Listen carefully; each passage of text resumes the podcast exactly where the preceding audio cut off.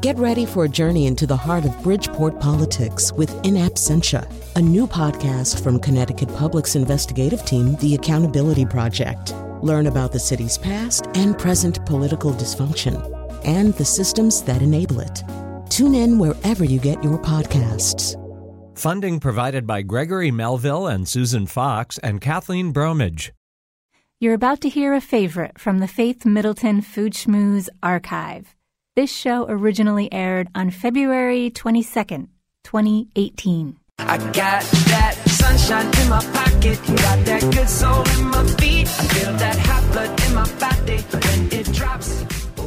It's great to have you joining the party on the Faith Middleton Food Schmooze, inviting you to eat, drink, and be merry with us. Coming up later in the show, we have Matt Jennings, who is author of this cookbook, Homegrown, and this is cooking from his New England roots. He loves New England, but this is a guy who takes what's natural to our region and then puts a little spin on it. So this is um, New England food as you've had it and have never had it. I'm with my treasured food buddies, senior contributors Chris Prosperi, Alex Province, Mark Raymond. Hey, everybody. Hey. hey. Robin Doyen Aiken is with us, the senior producer. Let's do hot spots. Has anybody been any place that they think deserves uh, a shout out? Mark, I found you? a cool little spot in Old Wethersfield in my own town. I can't believe I haven't been there before. It's called the Main Street Country Store, right on Main Street in Old Wethersfield, right downtown near the Village Pizza and everything else down there.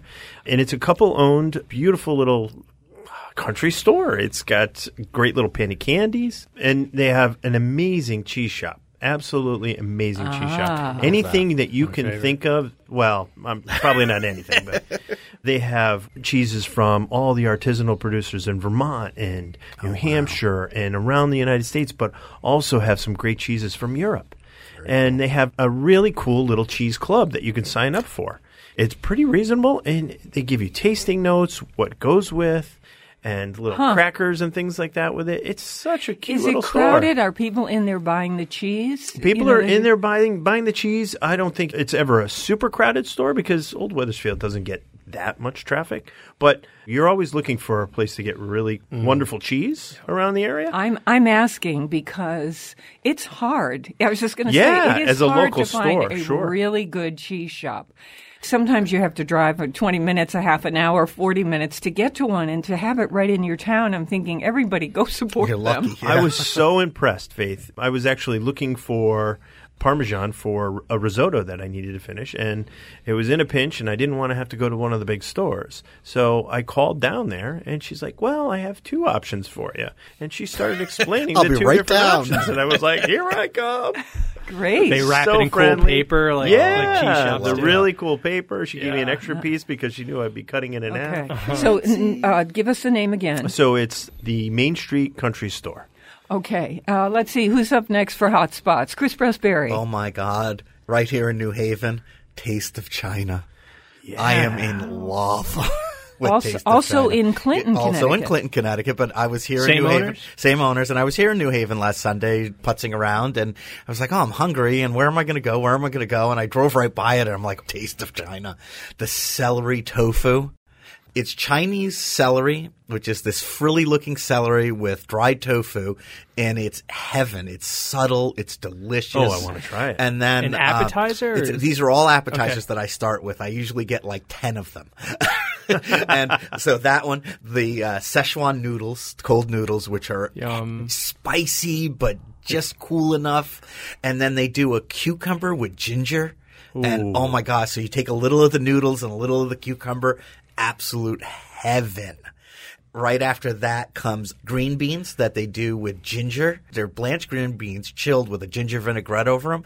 And you can just pop them like French oh, fries. They're so good. delicious. Oh, so, Did, did you drink wine or? Wait, I'm I'm waiting Yeah. to hear my favorite dish. there. Oh wait! Oh, wait, oh, one more app: Chengdu dumplings, which are heaven. And then, so I get a bunch of apps we share, and then Faith ruined this for me because I used to try like different things, and now there's only one entree. So I always get it right at the end, and it's the pine nut chicken. And I don't know, it comes Oh, with these pine nut puffy little bread things that Oh. you make little tacos with, right? It is ridiculously delicious. Yeah, They do chicken with these, you know, little diced up pieces of chicken.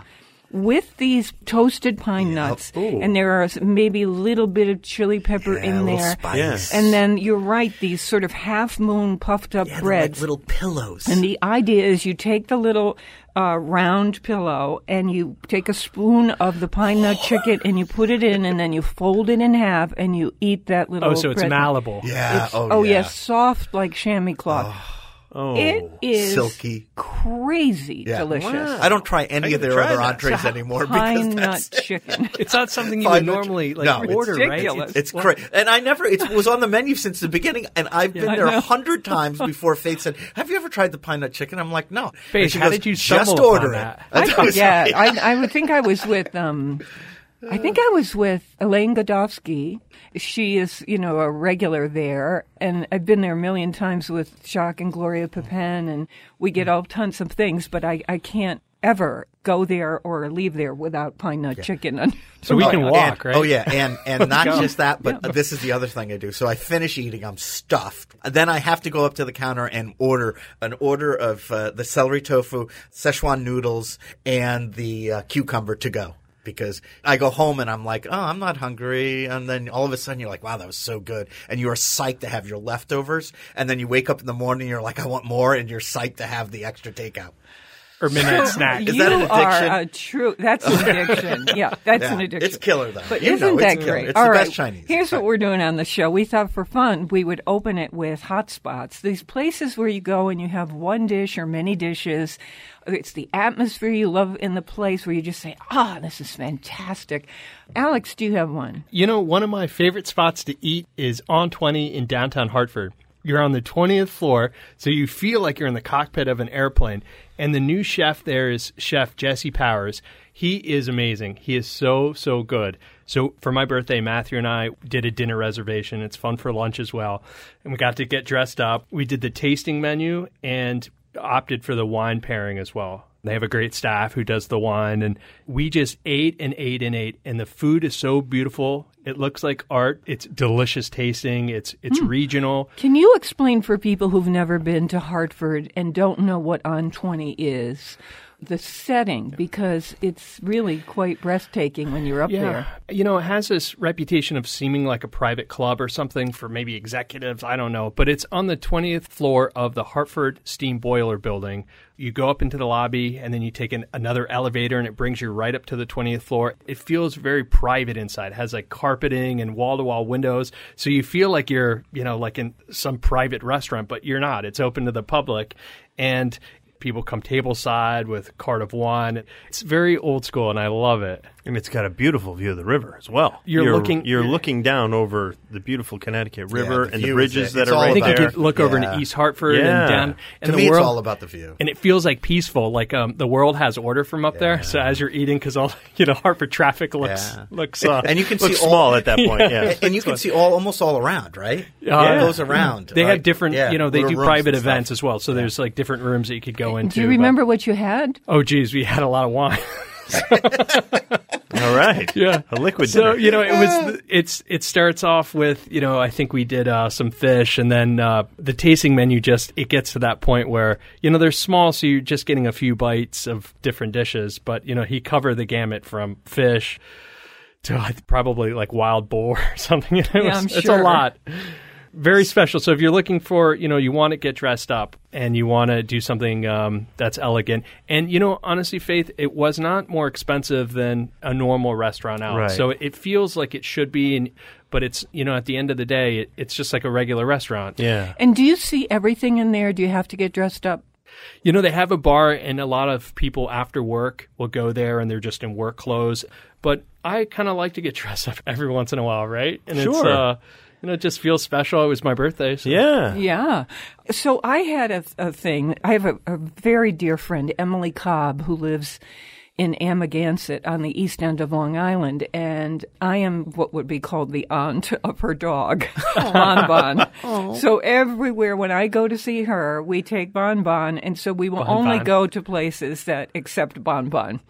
So with this particular place, every time I see her, has become our club, and it's called Pierre's, and it's in Bridgehampton on the uh, South Fork of Long Island. So we go to Pierre's, and Emily gets every time. I mean, we're ridiculous. They practically have it the onion soup sitting in front of her when she sits down. So she has the onion soup, and I have the Alsatian tart. and when you're, this is a Frenchman who owns this place, Pierre's. When you have um, someone French making an Alsatian tart, that thin crust with the cheese that is just finely grated on it, and the little tiny, tiny bits of bacon all over it, heaven. and a little bit of sort of onion flavor. It all melts It together with a little is- crispiness. It's so stunningly delicious. It's- I cannot stop eating one this thing. I gotta go. I haven't had an Alsatian tart in years. Yes, Yeah. I and still the love dog. the dog. So the dog sits with you. Mm. Honestly, when we get within a half a mile of the restaurant, Bon Starts Bon squealing. starts squealing in the oh. back seat of my car. And I would say to Emily, Does he need to get out? She said, No, he's just excited. He knows where we're going. So he has baguette with butter Oh my throughout the meal. So we each take turns breaking off pieces of bread. We butter them and then quietly slip them down. then the, the wait staff brings water for him. It, they just love dogs. That's adorable. That's wonderful. It's fantastic. is. so, hot spots. And you know, I'd like to invite you right now on Facebook. If you've got a hot spot where you went for a particular dish and you think this, you know, this is great. I will return here to try this particular dish. Would you let us know? Because you're going to turn all of us and everybody else onto a special dish. Our address on Facebook is Faith Middleton Food Schmooze. And we'll chat back and forth about this. It's such a cool idea. I think of um, my favorite restaurants, and I always tell my friends, go there, tell them that you're friends with Alex and Matt, and, and tell them to order what we order because it's there, there's truth to that, right? Like Yeah, oh, because there's totally. certain things that, like Forbidden City, I don't know what's on the menu. I just know Eric always Yeah. makes me these certain things. Yeah. In Forbidden City in Middletown, we always go there and say, Love that place. "Tell Eric to order Yeah. what Matt and Alex, you know, get." Because I don't know what's on the menu. I just, or you know, he brings us out this stuff, so it's it's fun to just say, you know. Uh, so it'd be fun on Facebook if people tell us where to go and, and what to order. Yeah, oh, that's a good idea. Yeah. That's a good idea. I'm imagining our listeners going to restaurants saying, "Hey, Alex and Matt sent us," and the, They said they were paying, person too. saying, uh, yeah. "Oh, do you know Alex and Matt?" no, Put her on his tab. just heard him on the radio, and they told me to come here and order what I they know, ordered. Actually, I, I mean, I- don't we feel when we meet listeners or digital friends, when when we meet you out there, it does feel in both directions like we know each other. Don't Yeah, you? Don't you find agreed. that? Like we, we, have this. We've never actually seen each other, but we have this ongoing relationship. So you just say you're friends of ours. For sure. Robin, do you have a hot spot? Oh well, recently I went to Heirloom at, at the study at Yale for the first time, oh, and That's a great place. talk about people. The warm ricotta Oh, appetizer, yes. right face, With, with the truffle oil. Mm-hmm. and Oh. that ah. beautiful bread that they bring out. Oh, oh my gosh, oh. I I'm was hungry. yes, Yeah. Yes, Ah. I, I ah. went there before a show, and it was an hour well spent. I'll tell you that. This is the study at Yale, mm-hmm.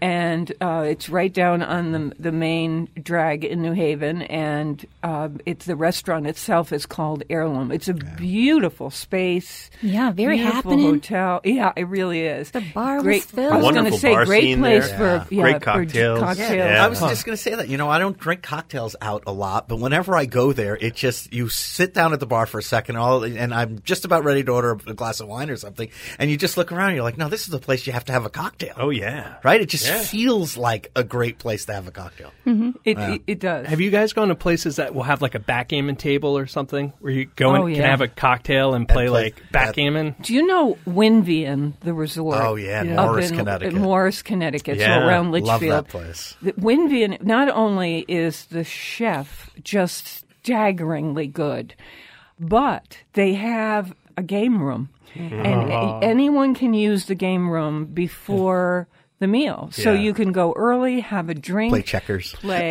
You Like can chess play. You checkers, can't backgammon. imagine Yeah, what's shuffleboard. there. Backgammon, The indoor shuffleboard, shuffleboard. air Yeah. hockey, air hockey. Yeah, yeah. Uh, Yeah. checkers, chess, Yeah. Beautiful pool. Yeah.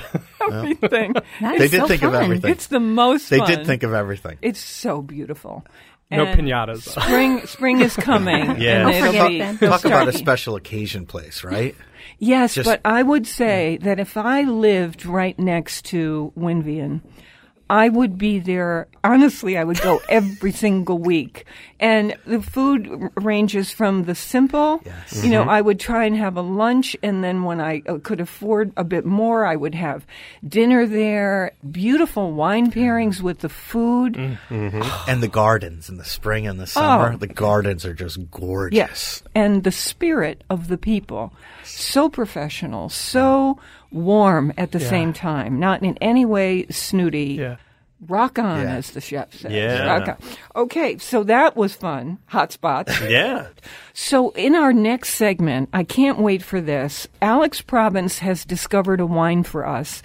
And what happens is that uh, Alex, Mark, and other people will submit wines, we try them, and then we say thumbs up or thumbs down. And uh, usually, if we're talking about on the air, it's because we've all tried it and said, This is a great wine. We have a great white wine to tell you about. It's a Chenin Blanc and it is from the Loire Valley in France. It's widely available.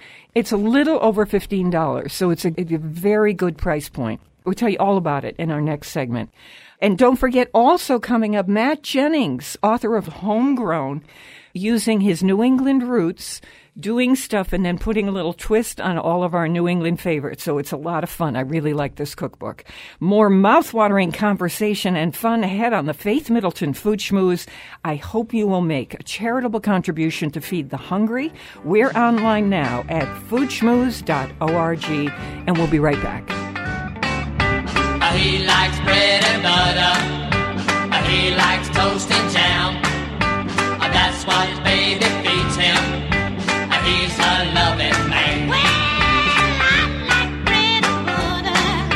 I like toast and jam. That's what baby feeds me. I'm her loving You're listening to a rebroadcast of the Faith Middleton Food Schmooze. This show originally aired on February 22nd, 2018. You know what beans go with? Cornbread, baby. beans and cornbread. and cornbread. Beans and cornbread. Beans and cornbread. Beans and cornbread had a fight. Beans knocked cornbread out of sight. Cornbread said, now that's all right. Meet me on the corner tomorrow night. I'll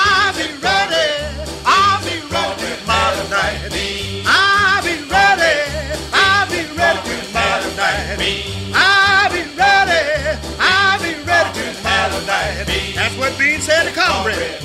I'll be ready. Okay, here we go. Faith Middleton here, inviting you, my partners in crime and I are inviting you to sign up for our free podcast, which is, you know, a copy of the show essentially, that comes to you with no effort. It just shows up in your inbox and you can listen to the Food Schmooze anytime you want. If there's something you wanted to remember from a show, some ingredients, some something, you've got a whole archive of them. It's pretty fantastic. It's the way so many people listen right now. So you just go to our site, foodschmooze.org, and you'll see sign up for the podcast. You just do that once and you're done. I'm with my treasured food buddies, Chris Prosperi, chef and co-owner of Metro Bis Restaurant in Simsbury, Connecticut.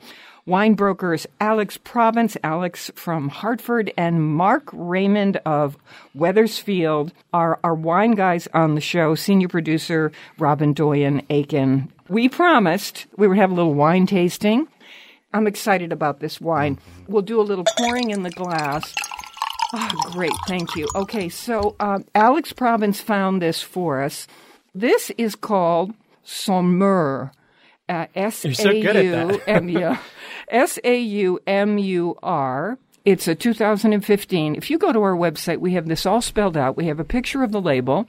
Call your wine store because they can't stock everything, but it is easily available, right? They will bring it to Sure. you within 24 hours, Yeah. and then you're not wasting a trip. So the vineyard making this is called Domaine Lavigne. This is like straw in a glass, mm. that yellow straw. What does this taste like in the mouth? So the first thing I do is I smell it, and I get flowers. It's just floral and and springy. Do I get peaches? Like You get white Yeah. peaches. I don't know. Maybe maybe Yellow That's a wine peaches. I geek. sense pink peaches. It's, It's a a- peach. It's in there. it's in there. Black. There's I, I get black peaches. There's Go some ahead. grapefruit and some lemon. Mm. And then mm. once you taste it, the first thing you get is beautiful acidity. And that's what makes a good white wine. You want to taste acidity. And you can taste acidity. You know it's acidity when your mouth starts to water. And mm-hmm. so you start producing, you know, kind of funny to say, but saliva. And that's the acidity. And yet, because people will say, well, why do I want something acid in my mouth? And yet, this is why a winemaker is good.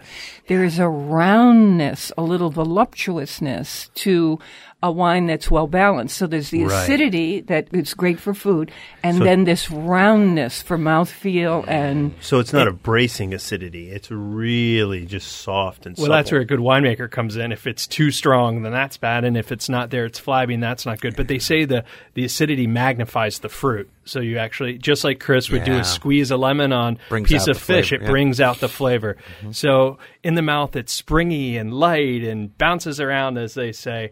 And almost tastes like a Sauvignon Blanc. The grape is Chenin Blanc, which is a neat grape. You know, they do a lot in South Africa.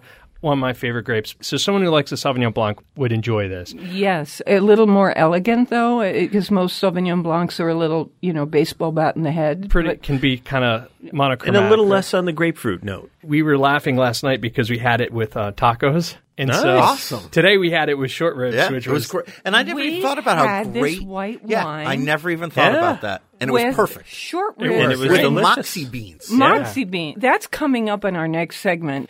And it's this fabulous dish with moxie soda to cook the beans in and the short ribs. And we had that meat with this white wine, and I thought, oh, who cares? And then I thought, this is fantastic It together. really was. The sweetness Yeah. that was in the dish The was acidity. cut. Really, so refreshing. And that just tells you the structure of this wine, right? It can stand up against soda braised beans and short rib What kind with of tacos did you have? You when you had yes, that's right, mustard uh, sauce. Tacos you had Two nights ago, we roasting a chicken's fun, but we only normally eat like a few and then I make a stock with the bones, and then the meat went in the refrigerator. And then last night, Matt sautéed some green pepper, some onion, and then throws in the chicken and made kind of little fajitas and put them in corn tacos. And Nice. then, you know, so in preparation for the show, I had a bottle and it just worked really well. It's the acidity in French wines, particularly this style, that just works really nicely with food. So it's a this- condiment. so this Saumur is around eighteen dollars a bottle, and I know people kind of want to stop at fifteen. So I'm saying that this wine is worth the extra three dollars. Go for the extra three. yeah. No. I mean, uh, a bit, Yeah. but you know, you begin to say, "Hey, come on." That's not fitting my budget, and but if you can swing the extra three dollars, this is a very good wine, and this is from the Loire region, right? Yeah. Tell us about where in France. Well, the f- interesting thing about the Loire is it's such a long river. If you go to Google Maps and you follow it, it goes all the way from Goes the Atlantic, forever. you know, where Muscadet comes from, where they do oysters, and then it goes all the way to like Switzerland. so it goes all across France. And this is in the middle part of the Loire. And, you know, it goes right underneath Paris. And, you know, I think in the old days, you would know, Chris, you're half Mm-hmm. French. People vacation a lot in the Loire. It's like paradise of, of France. warmer weather. Mm-hmm. Yeah, And the gardens and yeah, And beautiful. this is why there is a roundness in this white wine because there is almost a sweetness to them. They're so fruit forward. Fruit forward, And so this is a wonderful balance. Put right? it this way: there's a palm tree that grows on the property. See, that's how you know. Oh. That's how you know it? how warm Yeah. it stays. And, and, and you know, do they have an apartment? Yeah, that we're going to stay at. To live. you know, and, and when people say Are you know friendly? wines wines are expensive, you know it is eighteen dollars, but when you think about it, it's less than five dollars by the glass. There's four glasses in a bottle, so if you're with a friend, it's not not yeah, or if you're by yourself, no, but No, dude. no, but Yeah, it's no. um, I'm just thinking. What's the size of the Most glass? people would say there are six glasses in a bottle. So this is Oh, I was going to say two. Uh, I just doubled it.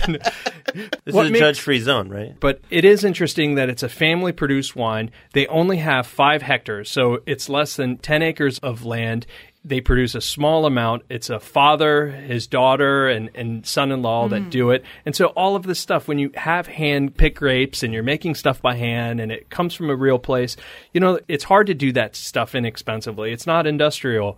And this brings you to that place. That's when I was tasting it. It really does. It brings you to that place. It makes you want warmer weather. Like as I was drinking it before, I was thinking, I was like, boy, I'm ready for spring. And I'm like, why am I ready for spring? And I'm swashing it around and smelling it. And I'm like, because it has that kind of warm weather feel. and the association with it. Yeah. Yeah. One of the reasons we were excited about this wine that Alex found is because this is when we start to say, I need the brightness of lemon and orange in my food, if not in my drinks. And so mm-hmm. here is something that is giving you, and to be mm. able to have a white wine that looks like hay, that yellow hay in the glass, with meat and beans that have been roasting for the longest time is extraordinary. And That's Moxie crazy. soda. It's crazy to think that. I didn't even think about it when we were eating You it. can going, have this with "Oh, anything you're this is serving. great." And like, Maybe not red sauce, You know, spaghetti and red it's almost um, uh, trout season. Yeah. So imagine a Oh, beautiful piece of trout, like stuffed Butter with and mint on the almonds. inside, and nice and fresh and clean Yeah. and healthy. yeah, pork chops. I would have this Oh, with yeah. pork chops. You know what else is neat? The bottle is so bright green and the label so white. It even doesn't look And it's like a f- it's an em-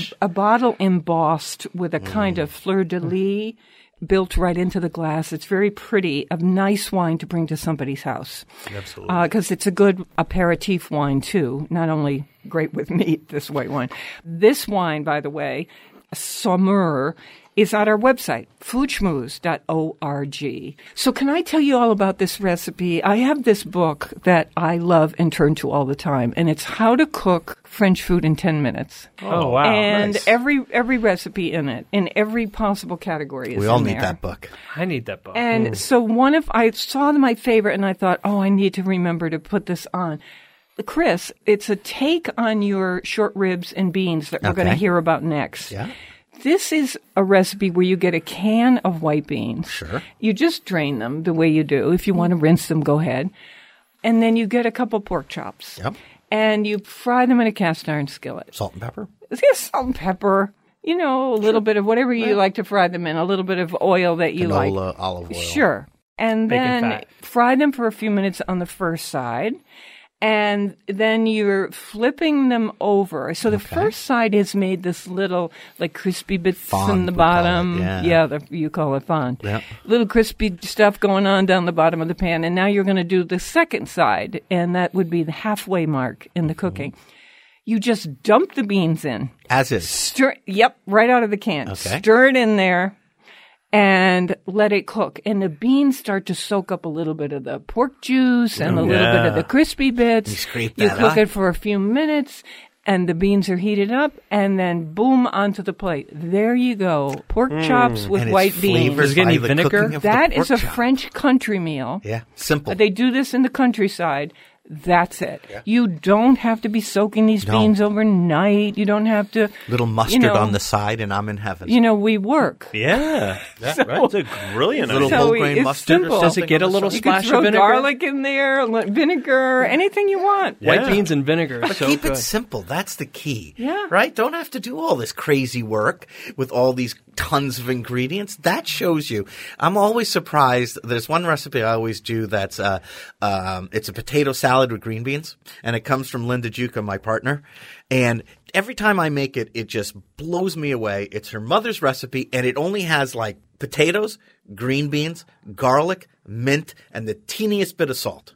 And that's it. It has nothing else. Every time I make it, I go, "Oh my god, this is the best thing I've ever eaten." Because sometimes when you start Simplicity. throwing things in, and you're like vinegar and this and that and this and that, you lose the authenticity, the the nuances of just something as simple as these beans cooked with the pork chop. So, like Faith said, the juice from the pork chop is going to come out. The fat from the pork chop is going to come out. You have the flavor that these little bits got caramelized on the bottom of the pan. And now you're scraping that up and the beans release this little bit of liquid that help loosen that. And it all becomes this one simple, amazing dish that you don't need to keep putting stuff in it. Sometimes it's just perfect as is. Imagine doing It's this It's a over, one pan dish. Yeah. like a cast iron on a fire. Yeah. Go camping or car camping. Totally. Sit out With nothing else, right? Yeah. Simplicity. Yeah, we don't even need to go camping. Go No, camping just in build your a own fire in the house. kitchen. Oh. That's it. I mean, it's very very simple to do. And so, yummy, right? and so Yeah. delicious. Probably one of the best meals you've had in right. Well, in- I do it. You know, I do it kind of regularly. Yeah. You know, sometimes you you know people like pork or they don't, and I happen we got to to get the name adore of the book. Yeah. because How- I got I think it's how to cook French food in ten minutes. It's on Amazon. I already ordered it because I have Two the copies, one step. two. I have the one step ordering where you only have to hit the button once. And Okay, it's so already what done. do you got- what- It's seven ninety nine Amazon Prime. I'll have it in the morning. It is called French Cooking in Ten Minutes. Yeah. And if you could help me with the pronunciation of the name, I'd be most appreciative. Oh, listen, he's gonna got- get that. and I'm half French, so Dad's half- listening. I can. Yeah. Edouard de Pomiane. Beautiful. Can you believe? Edward. How did I do? I, used, I think you did great. I'm just not good with the pronunciation. I can hear it, but I can't. You I can? Are know, you crazy? Of course you are. horrible. All right, listen, we've got to go because in our next segment, I've been waiting for this, as you have too. Matt Jennings is our guest. He's done a book called Homegrown. He is a New England guy. He has a restaurant in Boston. He loves to take the New England classics and put a spin on them, use his New England family recipes. He understands that New England is made up of many cultures. He is the most wonderful and smart cook. And we made some of his stuff. We're going to tell you all about it. You're going to love this. We love the local. Please support your local food growers and food makers. You can get a podcast of our show delivered to your inbox every week at foodschmooze.org. And we'll be right back. I took a trip to Boston. I was feeling in the mood for a plate of that wonderful, famous food. When I got there, I had a big shock. Just about as big as a whole city block. They have no beans in Boston, plenty of fish. Chinese food, if that's your dish. Steaks and chops are a beautiful fare. I couldn't find any Boston beans there.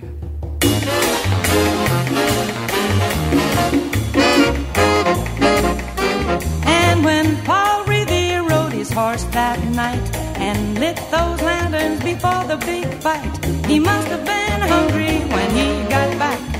Boston beans would have been a beautiful snack. They have some tea leaves left from that well-known party. Great museums if you're feeling arty. They have Cambridge and Harvard and MIT. They didn't have any beans for me. No beans in Boston, plenty of fish. Chinese food, if that's your dish. You're listening to a rebroadcast of the Faith Middleton Food Schmooze. This show originally aired on February 22nd, 2018. I've already been to Paris, already been to Rome. And what did I do but miss my home? Oh, New England. I have been out west to California. But I miss the land where I was born. I can't help This is the Food Schmooze Party, offering the richness of life and coming to you in Connecticut, Rhode Island, Massachusetts, and New York, including Westchester County, the East End of Long Island, the Hamptons included, of course. The senior producer is Robyn Doyon-Aitken, and to hear this show on WNPR, it airs Thursdays at 3, podcasts, etc., foodschmooze.org. We've been telling you this is coming, and here it is. The name of this cookbook is Homegrown. We've been waiting for this on the show.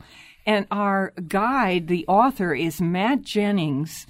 He's really pretty much of an awesome guy. We've got him oh, lined yeah. up on the phone because here's what he said in the introduction. When I say that I cook New England food, this is what I mean. A cuisine rooted in early American history, altered by immigrants from all corners of the globe, and further informed by my own travels around the world. So when I cook, the food I make celebrates this region, its ingredients, geography and climate, its history and traditions. I hope the book Homegrown gives you a glimpse and a taste of the place I'm so proud to call home. That's a great introduction, Matt. Welcome to the Food Schmooze Party. Hey, thank you for having me. Great oh, to be here. Oh, great to have you. Really great to have you. Also, want to thank you for giving us permission to put three of your recipes that we love up on our food site, foodschmooze.org. We're going to get to those in a second. I'm going to start with something from your book that is not on our website because I think my partners in crime here are going to love this. This is called Evie's Pub Cheese. oh, man. Explain how this came to be, and then we'll talk about what you do to make this. We were one of the first people to pronounce my grandmother's name correctly. It was Evie, not Evie, so she'd be very happy to hear that.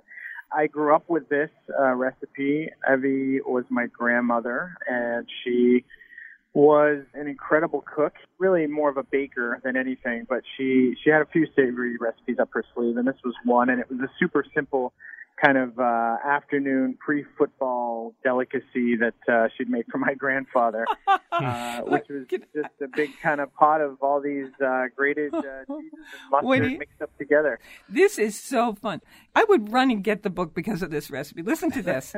this is large amounts of um, Colby cheese, Hellmann's mayonnaise, Ooh, good and stuff. then sour cream, cream cheese, and then a white onion that's grated on a box grater, red bell pepper that's finely minced up, and then minced up cornichon pickles. Yum. And a little bit of that pickle juice, which I think is a secret weapon, a scallion that's finely chopped, onion powder, a little bit of Worcestershire sauce, some Yep. sweet Spanish paprika, Dijon mustard, ground turmeric, celery seed that you crush, a garlic clove very finely minced, and about 10 dashes of hot sauce, and then some salt and pepper.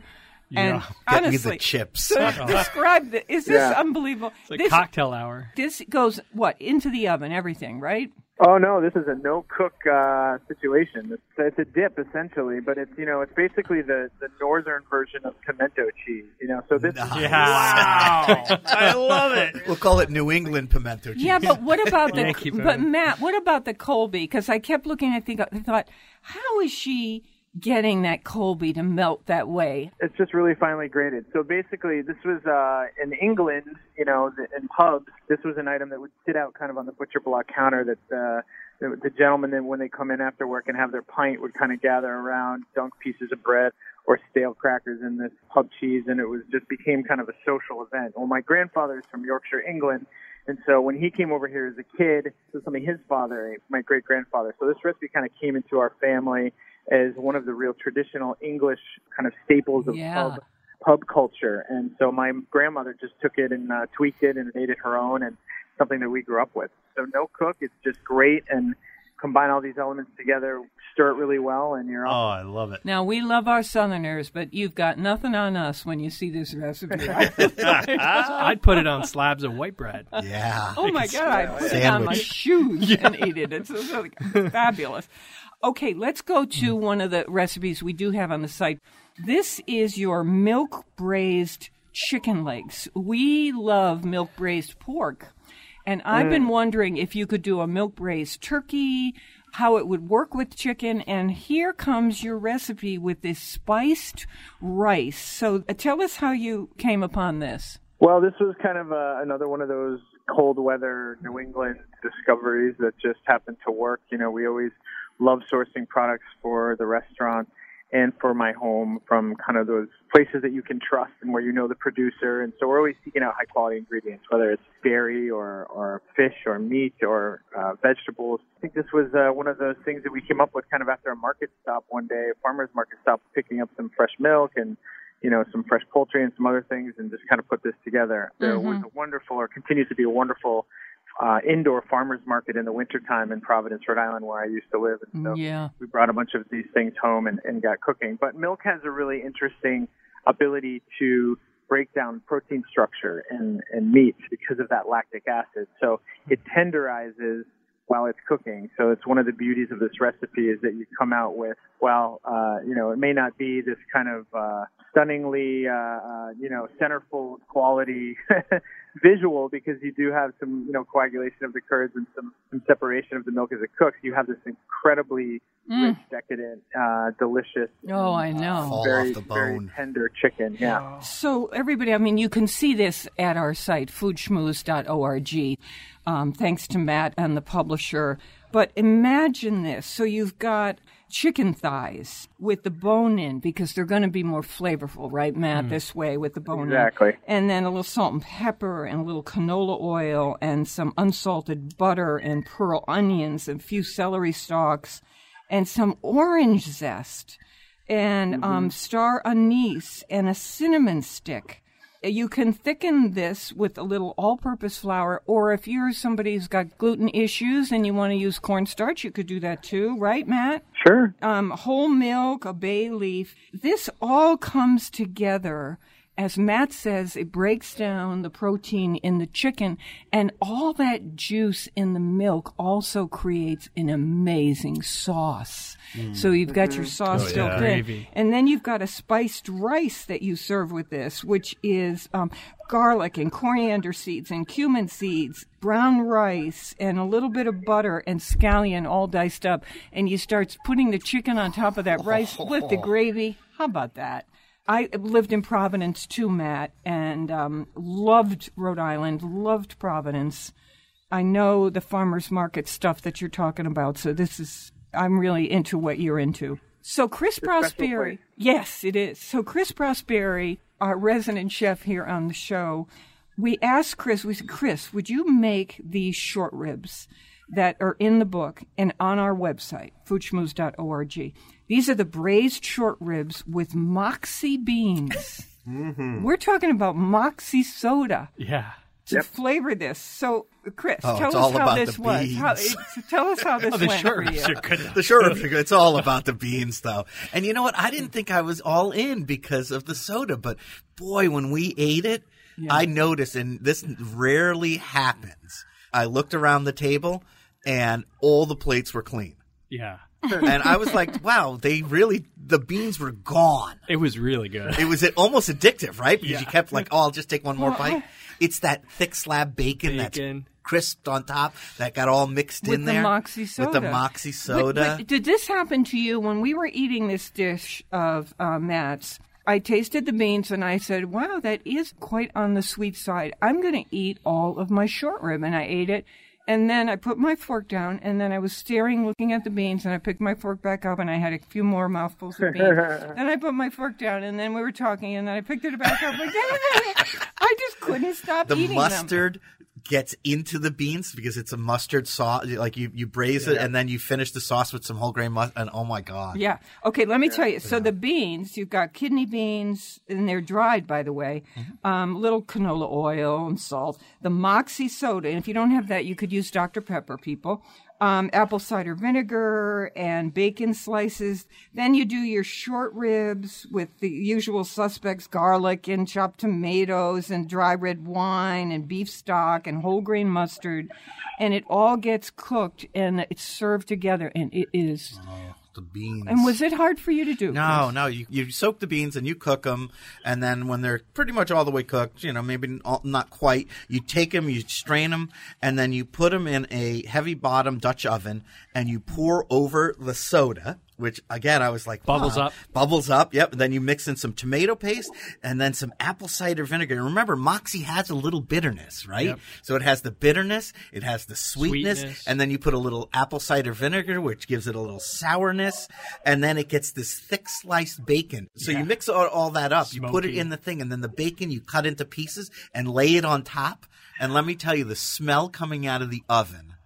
Everybody started coming over, like, "What are you making?" I'm like, "You got work to do, people. Get back to work." And I'm like, "What is that? What is that?" I'm like, "Is that the thing the Moxie went in?" I'm like, "Yeah, that's what the, mo- the my kitchen staff they ate half of it before I almost could like even pack bean. it. It's like It a it's like like, a crazy new or Boston baked bean, right? It's like beans, Right. a hole in the ground beans, except with like, what in the heck went in that hole? It's Yeah, how did you get to Moxie? Because let me tell you, that's what did it. all my recipes start out with the intent of being a study in contrast. So in this recipe, it's exemplified by you know sweet, salty, sour, bitter. Uh, you know we've got a little bit of that acid in there. We've got the kind of fattiness of the beef, and like everything comes together to, to play really nicely together. It's like a bunch of ingredients in a sandbox. You know they got to get along. I know. I love that you do that. And This is what we mean when we say he's spinning our New England tradition, just as people did back then.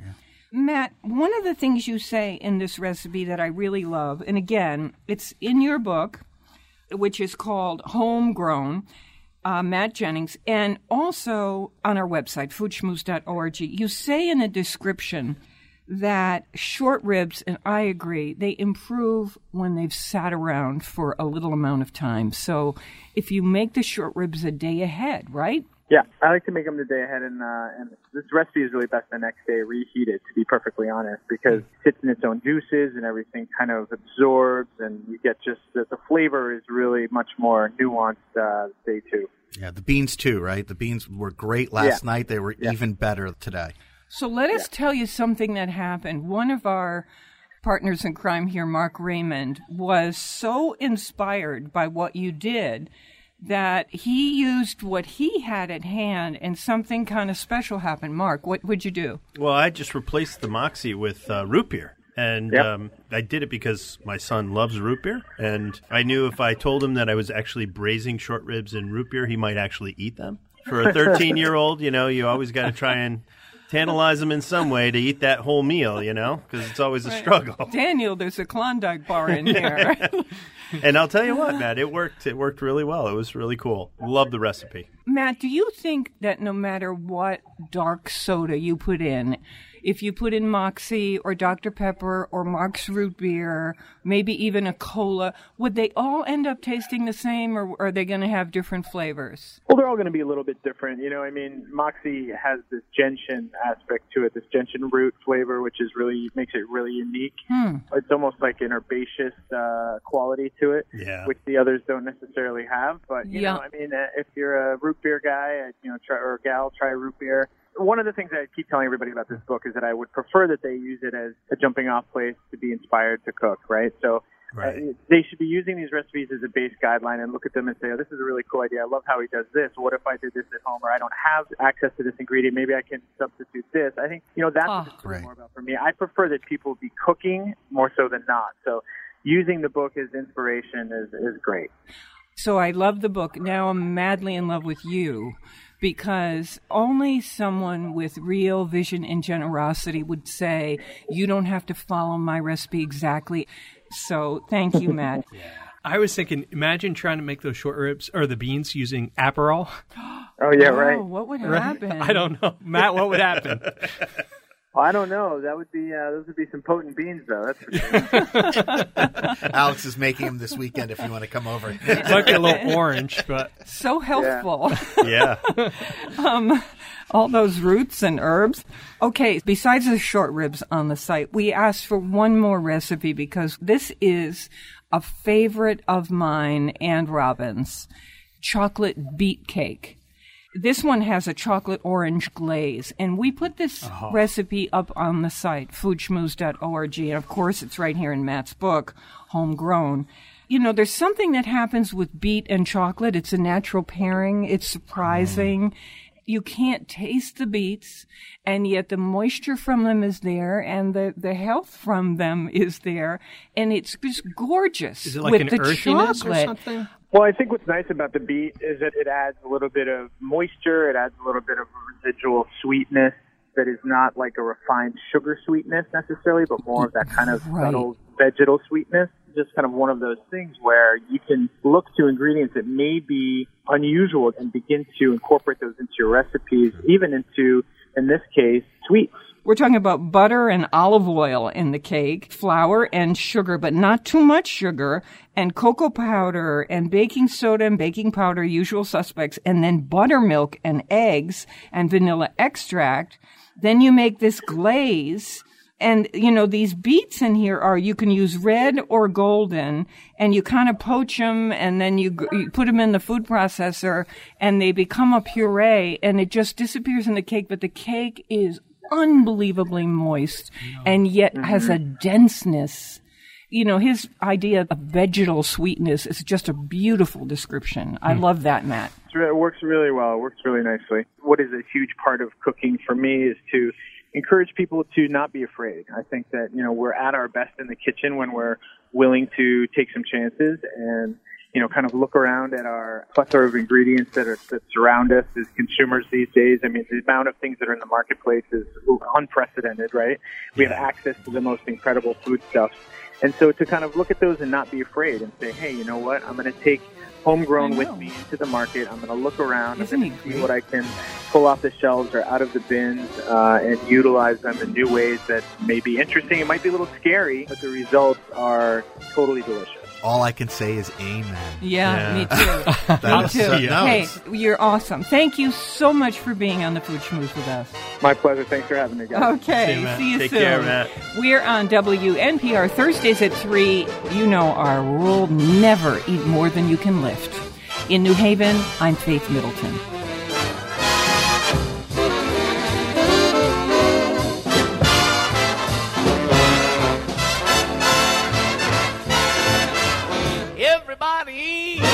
When they come to my